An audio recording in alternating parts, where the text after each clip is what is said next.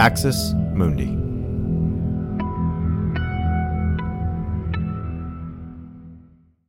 Welcome to Straight White American Jesus. My name is Dan Miller, and we're recording in the studio of WLMC at Landmark College, where I am Associate Professor of Religion and Social Thought uh, and the Chair of the Department of Liberal Studies. And I am joined by my colleague. I'm Brad Onishi. I'm Associate Professor of Religious Studies at Skidmore College. Good. And we are excited to start uh, in this first episode of what will be our second season of the podcast. Um, Brad, just to remind people where we've been, why don't you offer sort of a recap and remind us where we've been and give an idea of, of where we're headed this season? Yeah, so you know, last season we we dug into a lot of issues: gender, race, sexuality, um, all those things, and we we did a lot of historical tracing. You know, how did evangelicals get to a point where they ve- vehemently argued against uh, Bill Clinton because he wasn't a godly leader, and yet were willing to support Donald Trump? You know, how did the themes of race, of gender, of uh, things like war, and um, other political forces, cultural forces, sort of shape us into a place where 81% of white evangelicals voted for Donald Trump? Well, those issues remain, and we want to continue to sort of investigate those and others. Uh, however, we're going to take a, a, little bit more of a kind of um, psychological and social approach to this and ask, you know, not only how did we get here, but we want to ask why do evangelicals believe what they believe, uh, and and even further, you know, what are the social implications of those beliefs, right? So when somebody says, you know, I believe that the Bible is literally true, um, what does that mean? I mean, because there's so many ways we can poke holes in the fact that they actually probably don't believe the Bible is literally true in, in terms of, uh, you know, uh, some obscure verse from Leviticus or some other place where, you're, you know, someone could say, well, it doesn't seem like you're actually following the Bible literally. So why would someone say that? And what does that mean socially? What does it mean for group identity?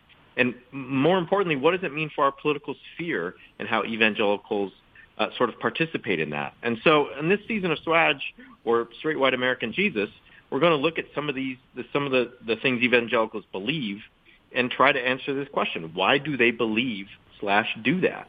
Yeah, and some uh, of the, sorry, Brad, some of the things we're going to look no. at, um, we've both gotten some really great feedback and, and people send these questions and there are some things that people sort of get, right? They may not agree with it, but if an evangelical says, I'm opposed to abortion, they at least sort of get it. If they say they oppose LGBTQ rights, again, people may not agree with it, but they can at least maybe understand cognitively or conceptually why the evangelical says they oppose that. But I've had people who say, why opposition to like gun control legislation? Like, like what does that have to do with, with quote unquote believing the Bible is literally true? Or, or why are evangelicals increasingly opposed to vaccination, mandatory vaccinations? That's that's a relatively new thing. Uh, and so those are some of the things we want to look at this season is getting into kind of the social mechanisms of of evangelical belief and practice and how it relates to these issues, uh, just like you're saying. Yeah, and I guess that leads you know to kind of a basic question, which is, you know, why do evangelicals believe what they believe and, and what does that do for them? And I guess I just want to throw it to you, Dan. You know, you've done a lot of teaching and writing and, and researching about this.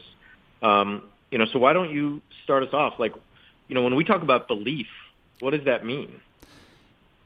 So you and I, as scholars of religion, probably know this. People that uh, happen to be in religious studies will know this, but it's going to sound pretty counterintuitive to a lot of people and that is the notion that th- this part will make sense to people. Most Westerners, generally, I think most Americans in particular, we understand religion in terms of belief, right?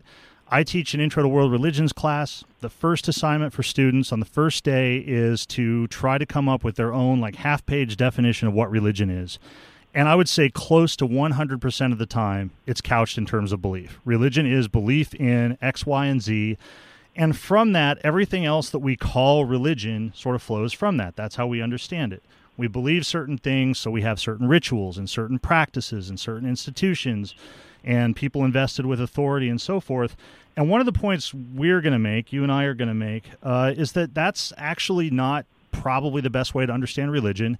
And it's actually not the best way to understand the role of belief in religion, right? Not and not just among American evangelicals. I would say in, in most social and political movements, but uh, white American evangelicalism uh, in the same way. And so that's part of what we're going to be looking at uh, today. And, and, and, like you say, as you said in the intro, I've been thinking about this some. And, and what I want to look at is the way that these claims to belief work, both in the terms of individual identity, right? People who identify as evangelicals, call themselves evangelicals, but the way that that relates to their group identity as being evangelicals or for them just christians right? That's how they conceive of christianity is, is uh, as evangelicalism. Thanks for listening to this free preview of our swag episode. In order to get access to the full episode and so much more become a straight white american jesus premium subscriber by clicking the link in the show notes. It'll take you like two clicks i promise. In addition to getting access to this episode you'll have access to the entire swag archive over 550 episodes you'll also get an extra episode every month, ad free listening, Discord access, and so much more. All that for less than six bucks a month, and it helps us keep our flag up and continue to safeguard democracy from religious nationalism, extremism, and rising authoritarianism. Check it out. It's not hard, I promise.